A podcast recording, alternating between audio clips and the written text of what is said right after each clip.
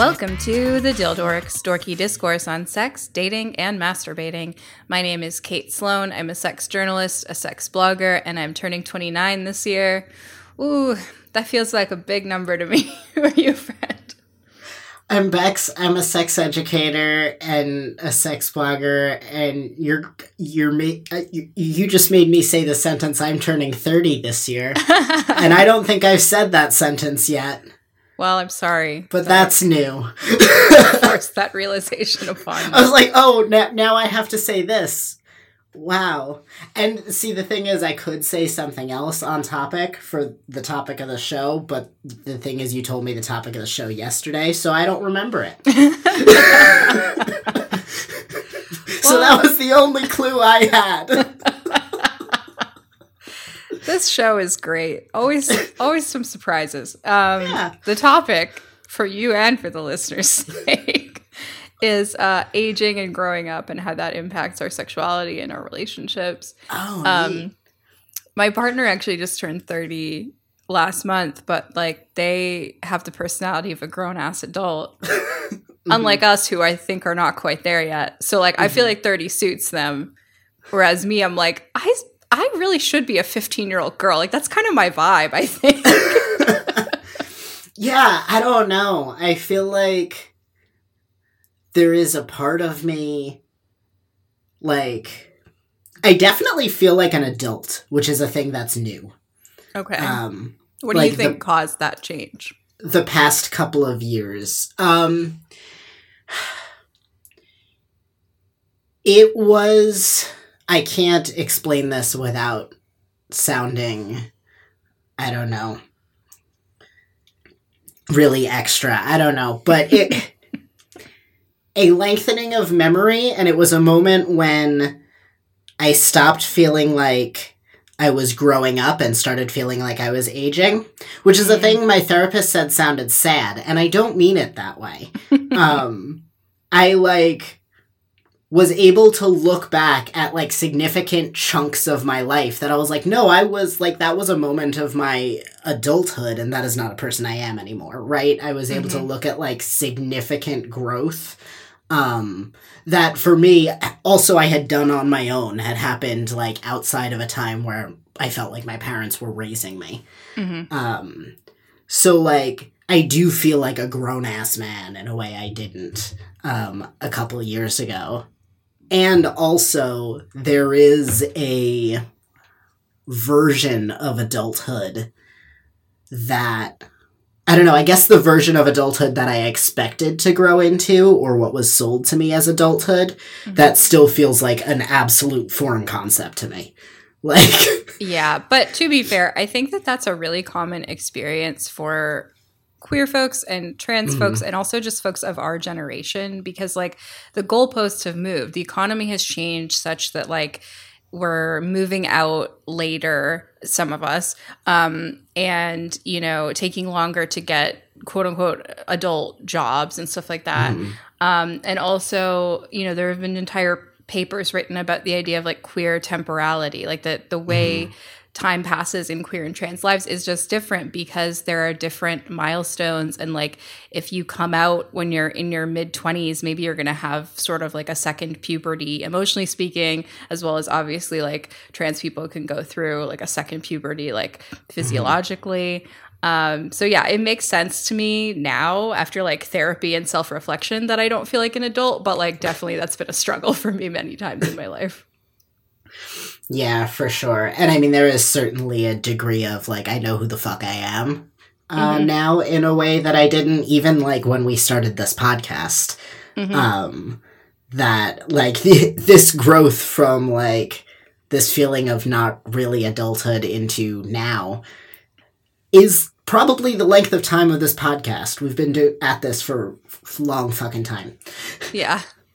Yeah, I got interviewed today by a student at the journalism school that I went to, um, mm-hmm. who was writing some kind of article about sex podcasts and stuff. And in that interview, I was just like, wow, damn, like this person would have been my peer a few years ago. And now mm-hmm. I just feel like, and, and it's not that she was like, you know, naive or not filled in or anything. It was just like I could feel that our perspectives were different and it had to do mm-hmm. with stuff that we've been through and uh yeah, it's it's really wild to realize that you're aging.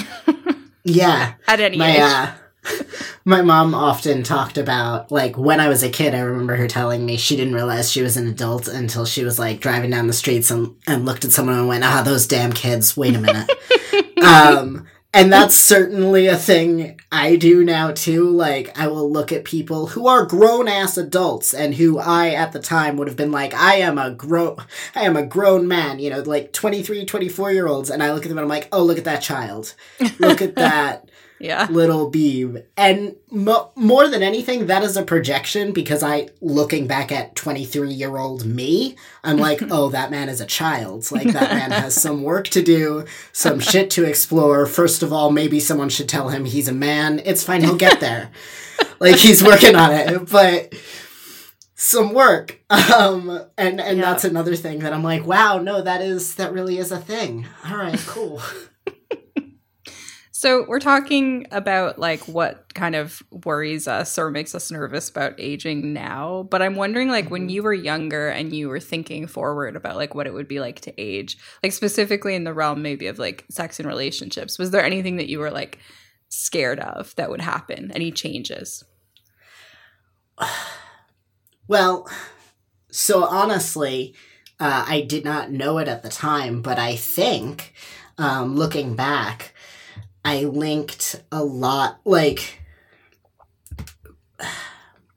a lot of my dysphoria feelings I attributed to this weird feeling of aging. Um, mm. Because thinking of growing up felt like growing into womanhood. Like, that is what I had been sold. Mm-hmm. Um, and there was always just this degree of, I mean, fine, sure, I guess. Like, none. I, I I couldn't picture it and like there was an element of ADHD to that, and there was probably an element of dysphoria to that. Um, yeah. But there, I didn't really have any distinct fears. It just felt really foreign, and mm-hmm. I think what's different now and what, what I find really interesting is like I don't have much of a fear around aging. I'm like kind of pumped. um because like cuz I can visualize myself as a queer elder like mm-hmm.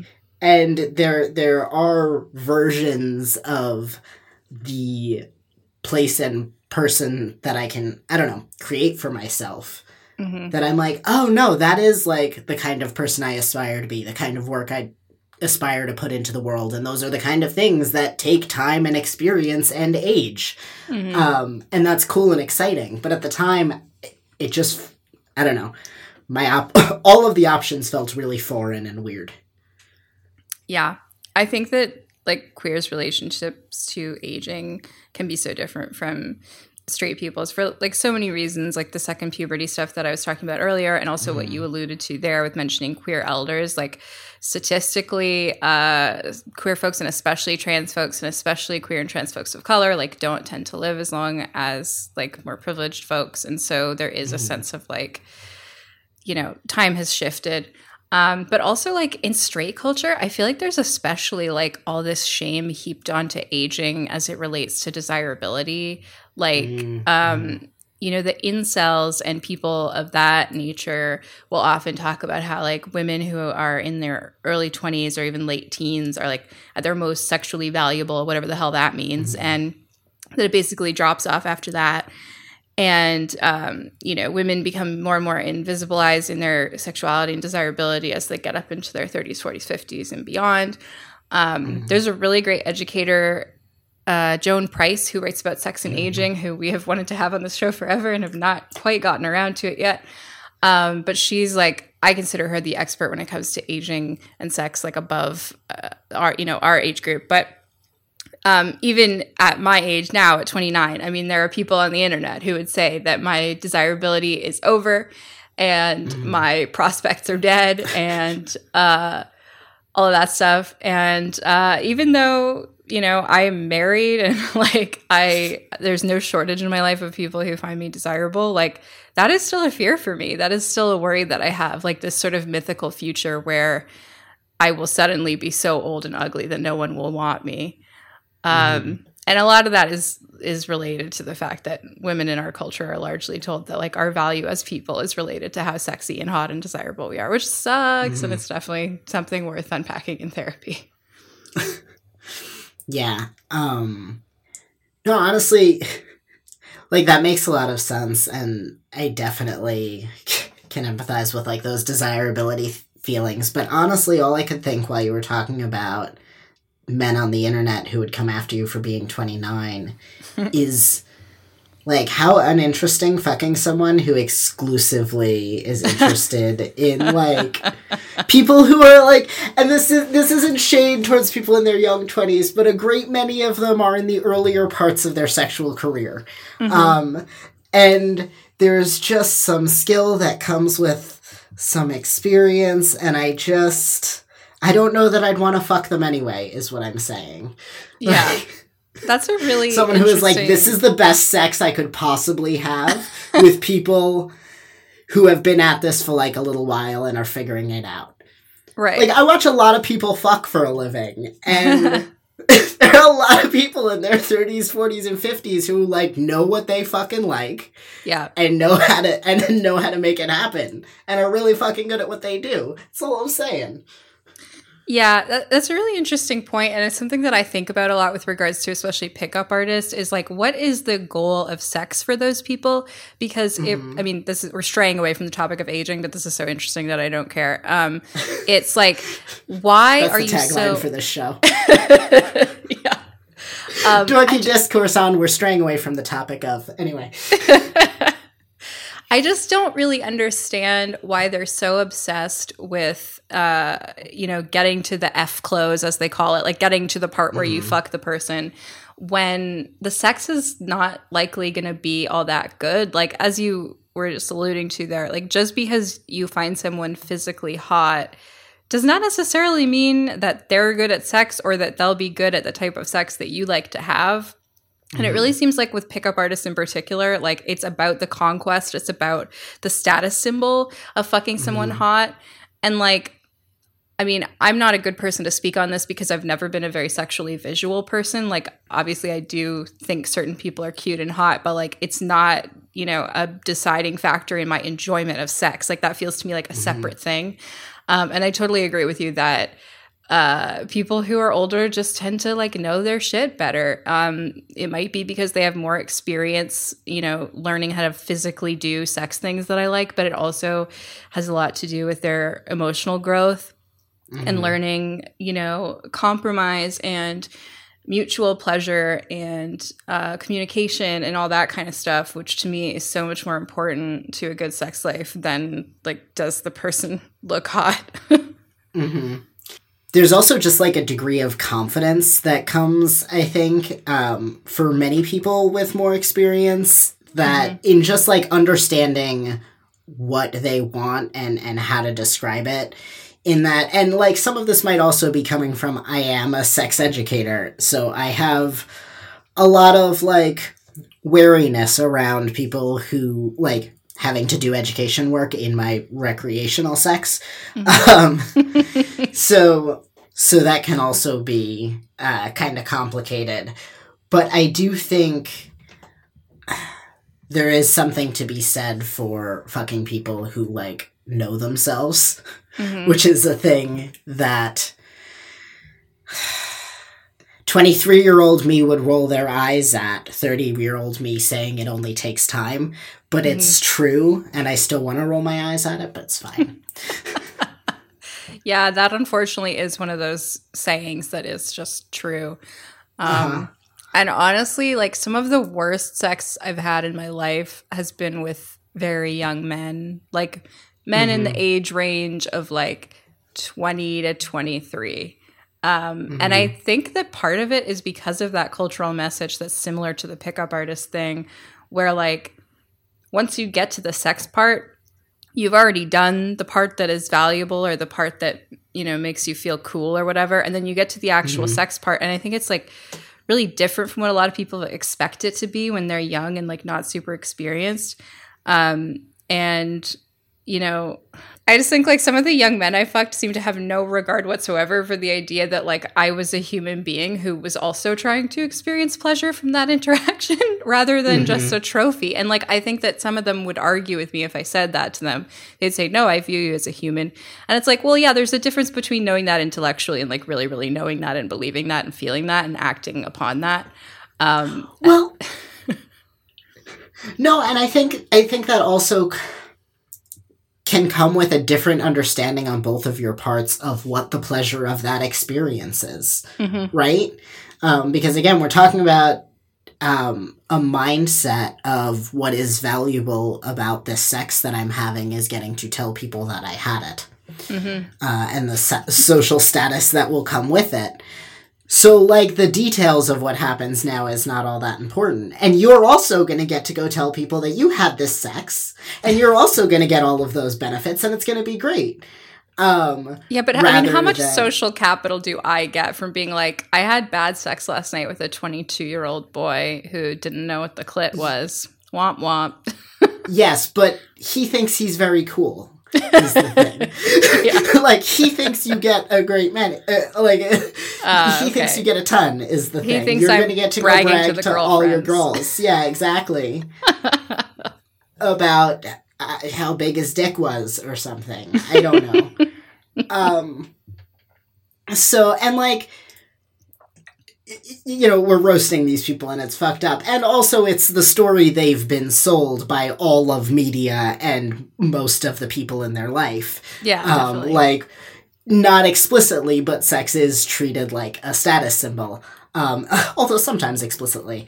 um, so, again, I think with it is a thing that over a great many experiences built up over time has led me to explore other things. And for me sex is about embodied pre- pleasure and connection and and relationships and and fun and play and curiosity and all of that.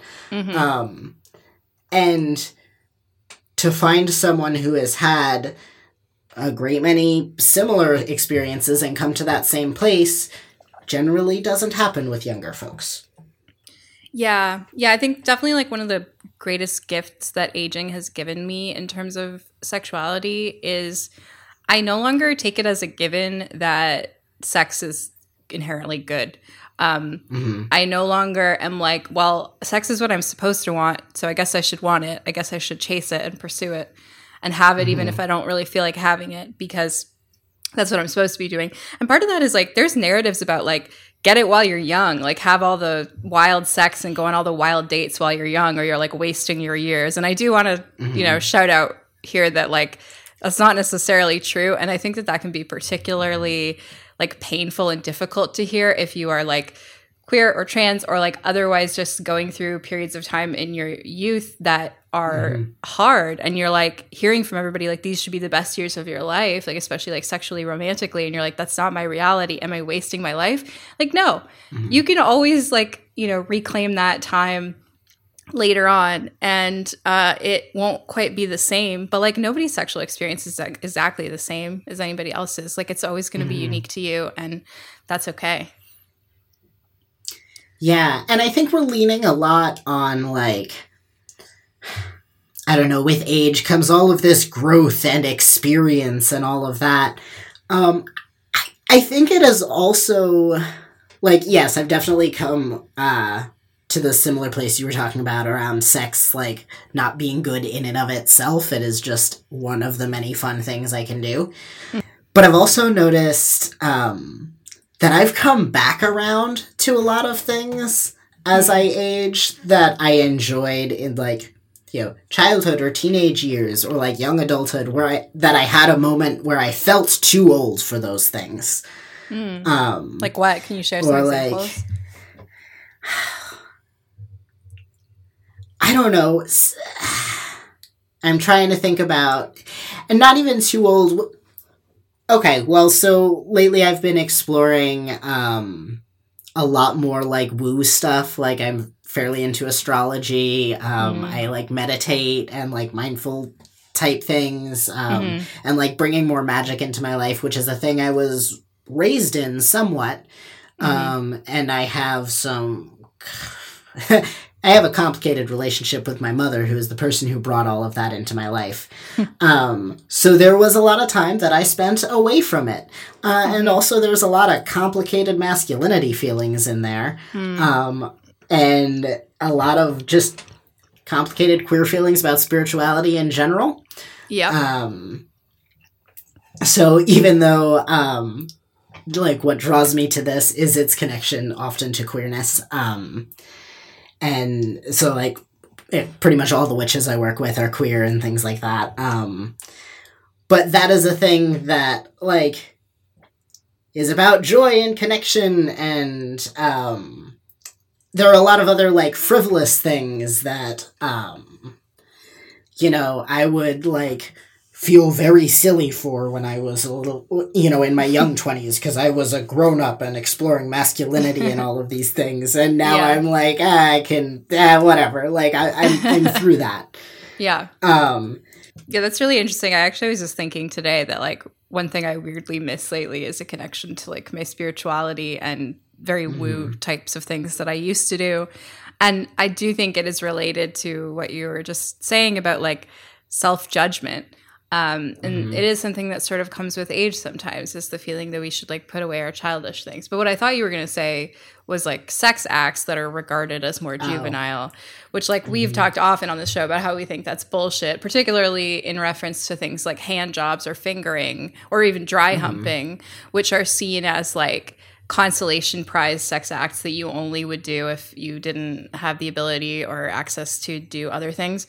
Uh, which is just not true. Like a finger banging from an adult who knows how to finger bang. Oh my god, chef's kiss, incredible. Like Yeah. underrated.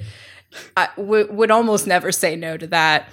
Uh, however, a finger banging from a 22 year old boy, uh, I don't know. I don't know. Eh. I don't know. There's, there's a new season of Baking Show on Netflix. I, it's, Well, this leads me to uh actually it's not related at all, but in my head it was related. Um I know that something that we both play with in our kink lives is age play. Uh, which in our case is usually role playing as someone younger than us, although I do like to point out just for funsies that age play can be just role playing as anyone whose age is different from who you are. I heard a story once about a couple role playing as like an elderly couple who were celebrating their golden anniversary which I thought was really sweet. Like not my kink, but I was like, wow, how interesting. Um, Yeah. so I'm wondering, like, what is the interaction between like aging in your real life versus age play in your kink life? Like, do you feel different doing age play now than you might have at a younger age, or you know, do, do you feel? I don't know. What's the interaction there? Yeah, that's interesting. I I mean, I do think my kind of I like I've gotten more settled into what age play looks like for me as I've gotten a little bit older, and I think part of that is exploring my kinks and part of that is putting a little bit of distance between me and the age I role play because I tend to role play like late teen um like late teen years Mm-hmm. um high school age kind of uh like I don't know, breakfast club vibes kind of things. Um Mm-hmm. So all of, all of that like cliche idea of high high school that none of us actually had, uh, making out under the bleachers and you know getting bullied by like the hot jocks and whatever, like that kind of shit. Mm-hmm. um this the, the high school that never was. Um and i think so i think part of a that took exploring because i had heard about age play in high school um with uh, my first girlfriend Mhm. uh, had been into it and like had alluded to it and we hadn't talked about it a lot um but like i was aware it was a thing and i am who i am so i immediately learned as much as i could um, and listen to like the Big Little podcast and that sort of thing. And they were like, um, the two hosts of that show tend to be like babies. Um, Mhm. So I was like, this is cool, but like not quite. I don't know. Um, and then I started hearing about teen stuff on there and meeting other kinksters and that sort of thing. Um, and that started to resonate a lot more hmm but I think, and and I think it really kind of like gained like started to take shape when I no longer also felt like a teenager. hmm Yeah, I, I have similar thoughts, but in different ways. Like, I do think that the distance between me and the age that I prefer to role play as is a big factor in me feeling comfortable role playing as that age. Because, like, mm-hmm. when I think about sex I had in like my early 20s, early to mid 20s, um, because of cultural misogyny, like, I felt a lot of pressure to be a mature, cool girl. Um, mm-hmm. And even to be a little bit like bossier and sassier uh, than I actually am when I was on dates with people. Uh, because I just really wanted to assert, like, I may look like a young girl, but like, I'm a fucking strong ass adult. Um, uh-huh. And so, as part of that, like, I always felt weird, uh, like, role playing as a little girl, even though, like, I mean, you could talk about nature versus nurture, but I believe now, like, uh, there's some part of me that was like inborn interested in like DDLG dynamics. Like I've always been mm. drawn to them in some form or another. Um, but it took me so long to become comfortable with it. And I mean, there is something that feels in some ways regressive about like role playing as a little girl when I'm like a strong feminist woman. But then, of course, I remind myself that, you know, it's consensual and it's something I'm choosing and I have agency to choose. Mm-hmm. And so it's feminist. Um, but yeah, I definitely felt like a resistance to playing that role. And also, like, I was having a lot of casual sex around that age. And like, it is a vulnerable thing. Um, and I wasn't mm. really going to tell some Tinder bro who, as far as I know, is completely vanilla that like, oh yeah, sometimes I kind of lapse into like a little girl persona when I'm fucking. Like, don't don't worry about it. Like, not only because that would have been mm-hmm. really vulnerable, but also because like I don't know if he's okay with that. I don't want to like make him uncomfortable either. Um, mm-hmm. A lot of people are like super not comfortable with that, and that's fine. Um, yeah. But yeah, I think like the older I've gotten, the more I've become comfortable with the idea that like I can be a badass boss lady in my everyday life and also be a little girl in my sex life. But also on the flip mm-hmm. side of that, I don't have to be a badass boss lady all the time. Like that's another thing I've learned through aging is like it's almost like that little girl who I role play as has taught me some lessons as well, like about mm-hmm. the power and necessity even of vulnerability and softness and um, childlike wonder and all that kind of stuff. Like I really feel like mm-hmm. I've learned more from her as I've gotten older.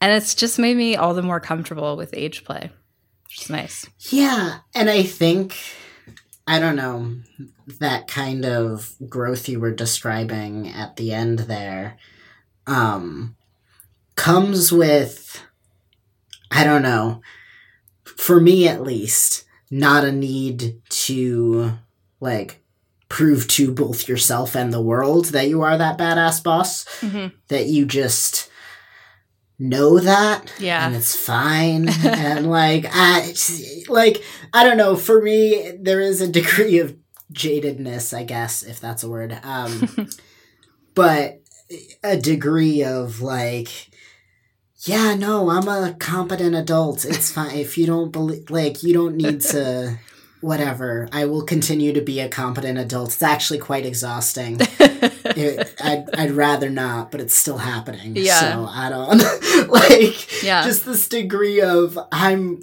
well assured in the fact that no, I've I've been through the trauma. I'm an adult. Yeah, no, uh, I experienced I experienced all of it.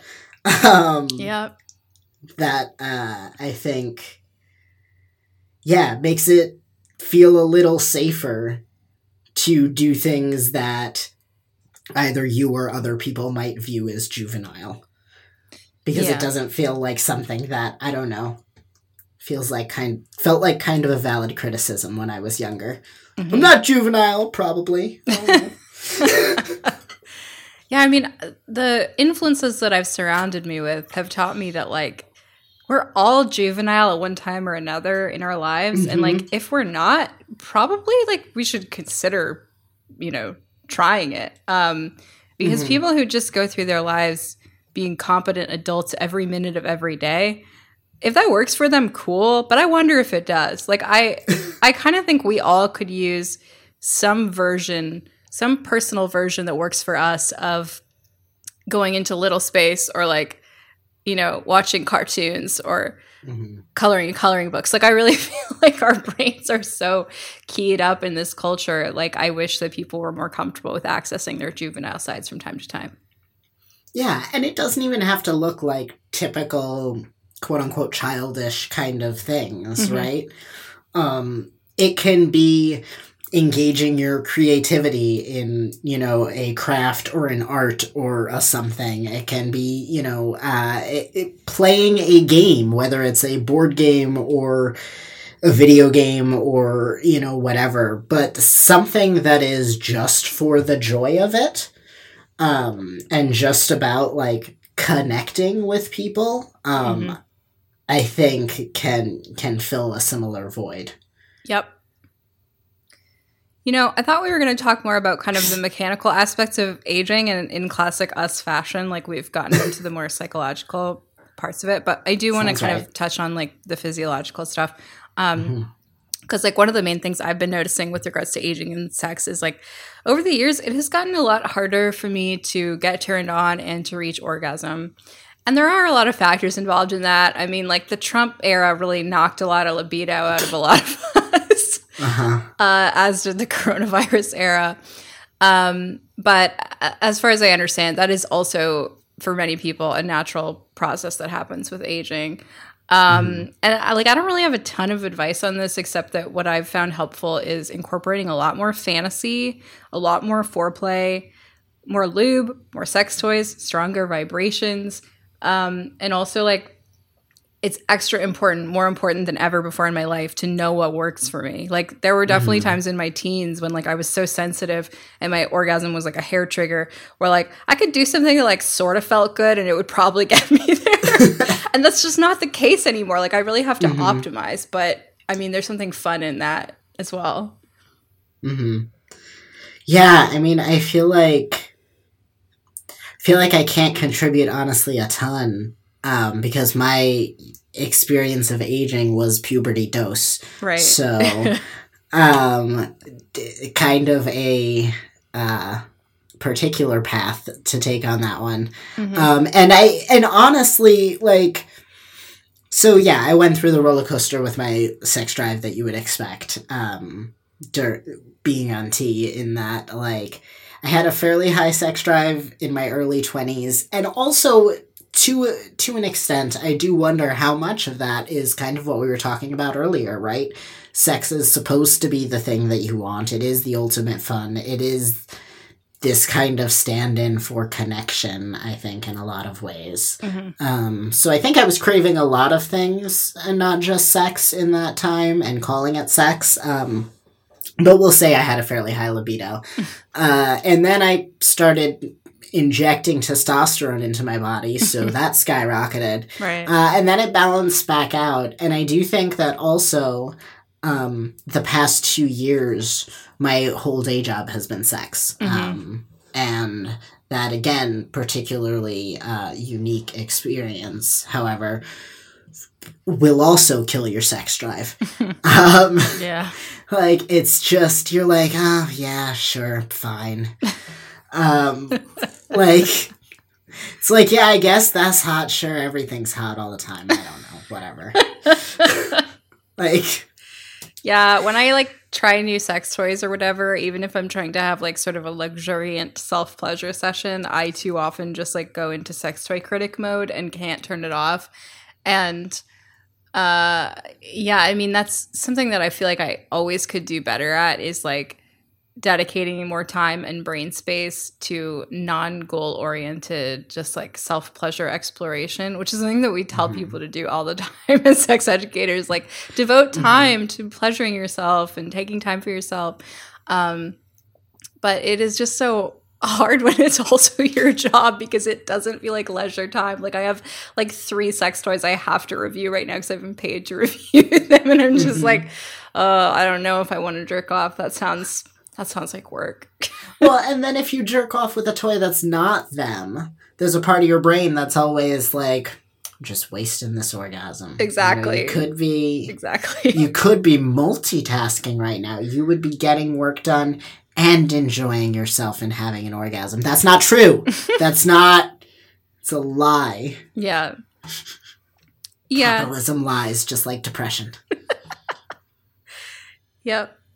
I feel like I've also gotten much more utilitarian about sex in older age. Uh, in that, Mhm. like when I was younger, I was much more focused on uh, having sex that would like appear to be very passionate from the outside, you know, it would look like a scene from a you know sexy soap opera or or a softcore porn scene or something. And nowadays, like sex is still very passionate and very pleasurable. It's just like I I'll do the things that like actually feel good and actually get me off, which might not look super passionate or romantic. Like it might be things like something I do all the time, almost every time I have sex is like my partner will like sit between my legs and like fuck me with a dildo while I use a vibrator.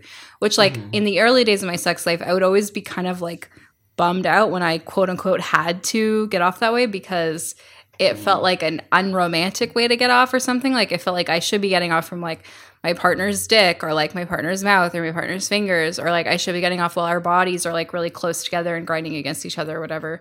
And mm-hmm. um it it at first bothered me that like sometimes I felt I had to have sex in a way that really resembled how I masturbate more so than how mm. I would prefer to have partnered sex. But like now I'm just my vibe is like I just I just want to have sex that like feels good and gets me off and like also makes my partner happy and like I don't need it to like look a certain way. I'm much less like uh in my own head about how it appears and how other people would think about it and other people would mm-hmm. perceive it. Like I'm much more like if we both like it, who the fuck cares? Like that's all. Yep. yep, there's definitely a degree of like I don't that's just that's a lot to think about. I don't yeah. I just I'm just here to have sex is the thing. I just like I don't I don't need all that. yeah. And I think like part of you know these worries comes from the fact that like we both have done porn and done like sexy mm-hmm. photo shoots and all that kind of stuff where there is a pressure to be you know visually demonstrative um and mm-hmm. i've learned like you know i do occasional cam shows now and i have learned that like I almost don't want to say this because I'm worried that it's going to get me fewer cam clients. But like, since we're talking about it, I do sometimes fake orgasms during cam shows, and the reason mm. is like the things that are visually exciting are not the things that get me off. Like they're just not. If I'm going to get off in a cam show, I probably have to like hold a vibrator still on my clit for like a good 15 to 20 minutes while like doing stuff with a dildo. Um, mm. and it's just not that exciting. I mean, I've watched porn of me. It's I mean, it depends on what you're into, I guess, but it's just not that visually interesting. Um mm-hmm. and I think when I'm having sex with partners now, I'm like much less concerned about that. like I'm like, well, you said that you wanted me to get off, so I'm yeah. gonna get off. I'm gonna do what it takes. yeah, and I mean, I I definitely the kind of stuff I do on camera is very different from the kind of stuff I do alone. Like even like my solo stuff. Like if I'm doing things on camera, I often, like I'm an exhibitionist too. Like I will do stuff on camera because I like how I look on camera and want to like watch myself and whatever. Uh, and then I'm like doing weird shit because I'm like, look at how cool that shot looks, and then I'm done and I'm like, I can't feel my legs. um, but so that's not like the sexiest shit I do. Mm-hmm. If I'm like just here to get off, my face is buried in a pillow and like my ass is in the air under my weighted blanket, and like three minutes and we're done. Like no one see no one's seeing anything. Um, so I definitely think. Um, yeah, I don't know, and I think I've been able to kind of I guess with that age, I've recognized that those two things can be two different things. Mm-hmm. And like, there is value in all of these different kinds of sex that I can engage in. Yep. Um, and like, I can come to sex for different reasons and it will look different ways when I do. Yep. Yep. An important lesson. I want to talk a little bit about disability discourse before we uh, ask one final mm, question. Mm-hmm. Um, because there is a lot of overlap between aging and sex discourse and disability and sex discourse uh, because like a lot of the you know problems that you may encounter as you get older that could inhibit your sex life are also related to disability related factors. Um, mm-hmm. so you know there's a lot of resources out there on disability and sex. The disability after dark podcast uh, hosted by drew gurza is great. Um, I can speak on this a little bit because like my chronic pain condition has gotten worse and worse as I've gotten older. Uh, and it's really frustrating. Like at, at 28, like I do feel older in my body than I thought I would Mhm. feel at 28. Um, I am much more easily exhausted because of like whatever chronic illness I have. That's probably fibromyalgia, but I have no diagnosis because the fucking medical industrial system sucks. Um, Uh-huh. And like there's pain to deal with and i'm much less flexible. I'm i'm not able to do uh, acrobatic positions and stuff that i used to attempt when i was younger. Uh, and so it has become even more important for me to readjust my priorities like i was talking about earlier with regards to like sex not needing to look a certain way. Um, and i'm very blessed that like my spouse has uh, a mentality that they really want me to be comfortable and experiencing genuine pleasure when we have sex. And unfortunately that is not how like most people in my experience feel about it. Uh, and i just want to validate that like if you want to have sex that's just like comfy and chill like you deserve that. And i hope that Yeah. you are able to find someone who's cool with that. Um, and I, i'm also very lucky that my partner is very open to like uh, certain adaptations, whether it be like putting a pillow under my knees uh, during a spanking or um, adapting to certain. Like I, I used to. Be, I feel like it's very uncool to admit that when I do PIV, I pretty much only ever do two to maybe three different positions. It makes me feel like a bad sex educator or something. But like, I mean, those are the ones that I can do. like, those are the ones that my broken old body can do. yeah, I mean, I don't. Yeah, no, I, I, I don't even know how many I would generally. Like, I don't. I definitely felt much more desire to, like, go through and try all of the positions Mhm.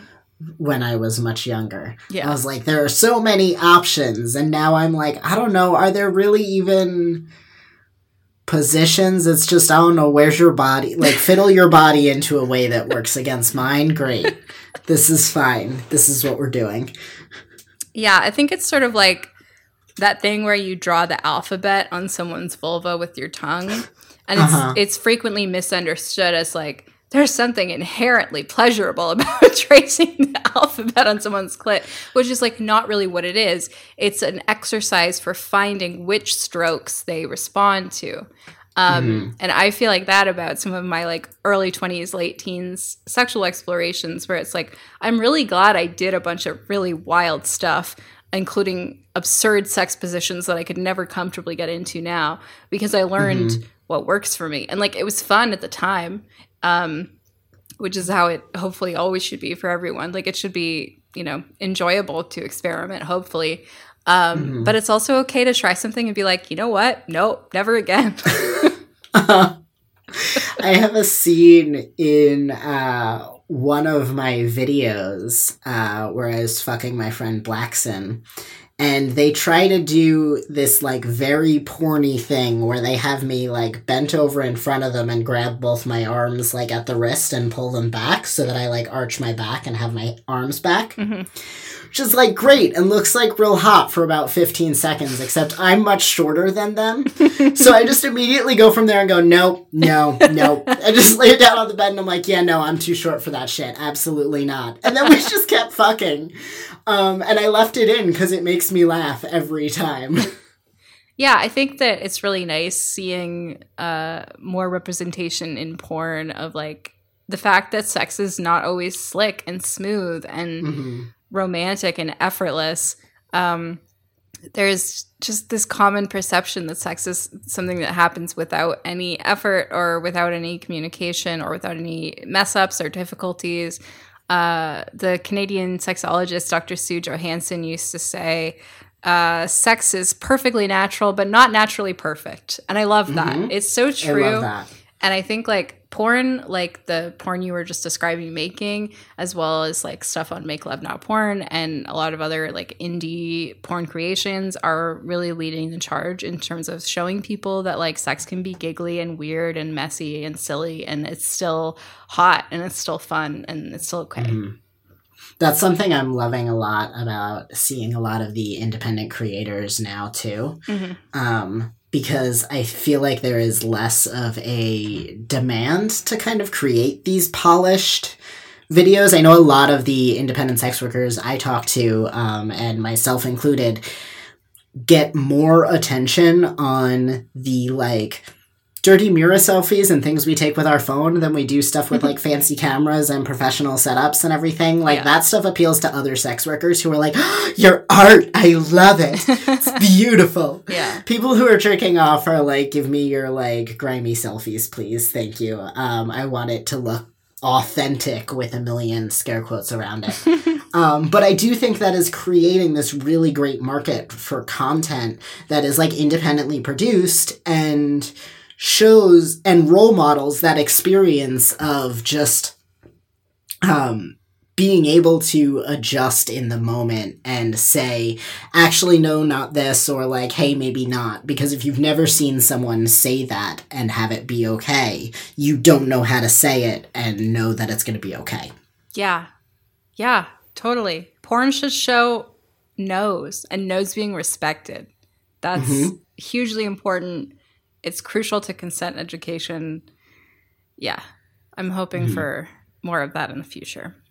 Um, and speaking of the future, one last question before we sign off. Um, just in general, what are you looking forward to in terms of sex and relationships as you get older? And that can be as far in the future as you would like.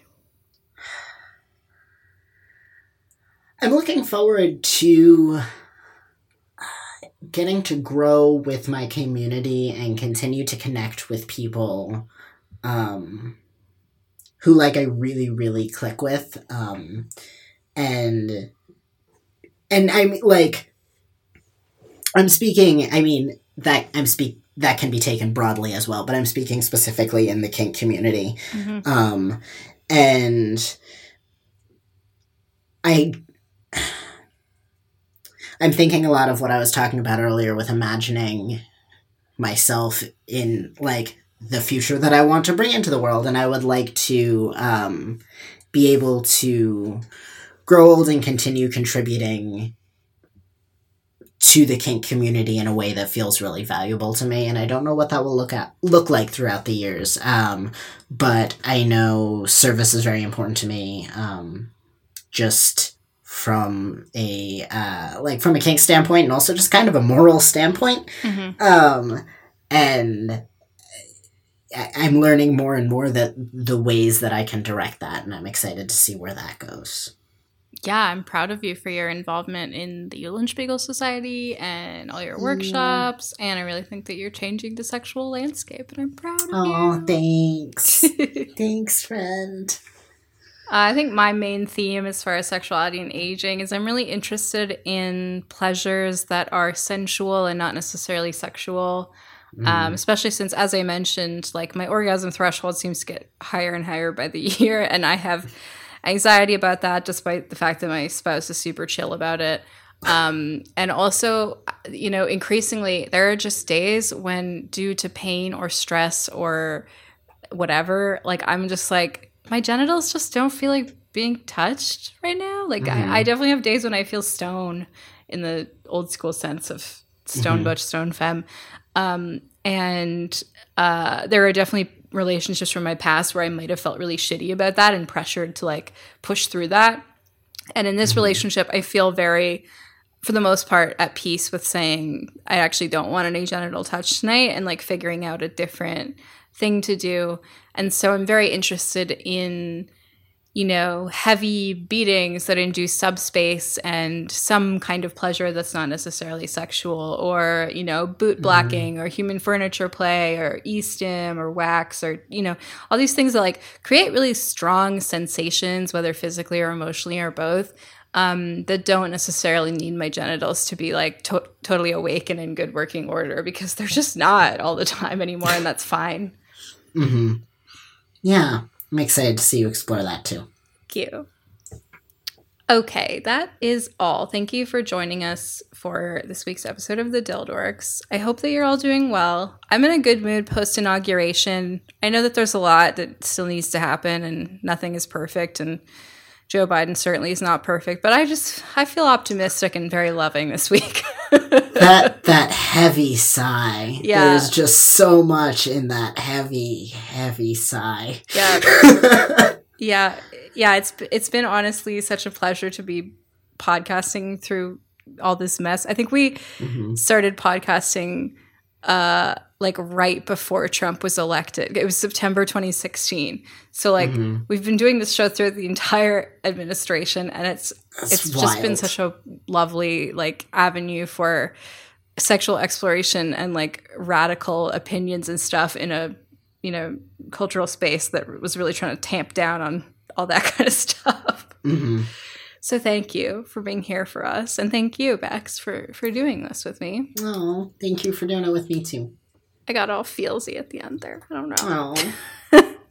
Uh, my name is Kate Sloan. I have a sex blog at girlyjuice.net. I write a newsletter called Submissives. Uh, this past week, I wrote a poem that was about uh, how the Trump administration reminded me of my childhood experiences with emotional abuse. And uh, I haven't written a poem in like a good long while, but it felt really good to write it. Um, and you can read that at katesloan.substack.com.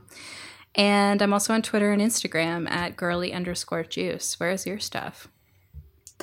I'm Bex. You can find my writing and information about my workshops at bextalksex.com, and you can find all that porn I mentioned earlier and uh, a lot more uh, under Billy Lore on Twitter, um, which will link you to all of the other important places. Uh, together we're the Dildorks. You can find us at thedildorks.com or throw money at us at patreon.com slash thedildorks. Thank you so much to Protodome, who did our theme song. His music is at protodome.bandcamp.com. Thank you to Amy, who did our logo. She is at starboots underscore on Twitter, and she has some very good tweets in addition to her very good art. And thank you to you for listening. Until next time, folks, get out there and live your sexy, dorky life. Bye. Bye. morning.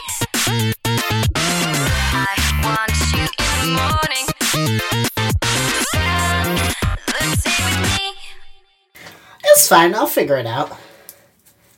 Uh, presumably, I'll say something clever, or you'll edit well. Either way.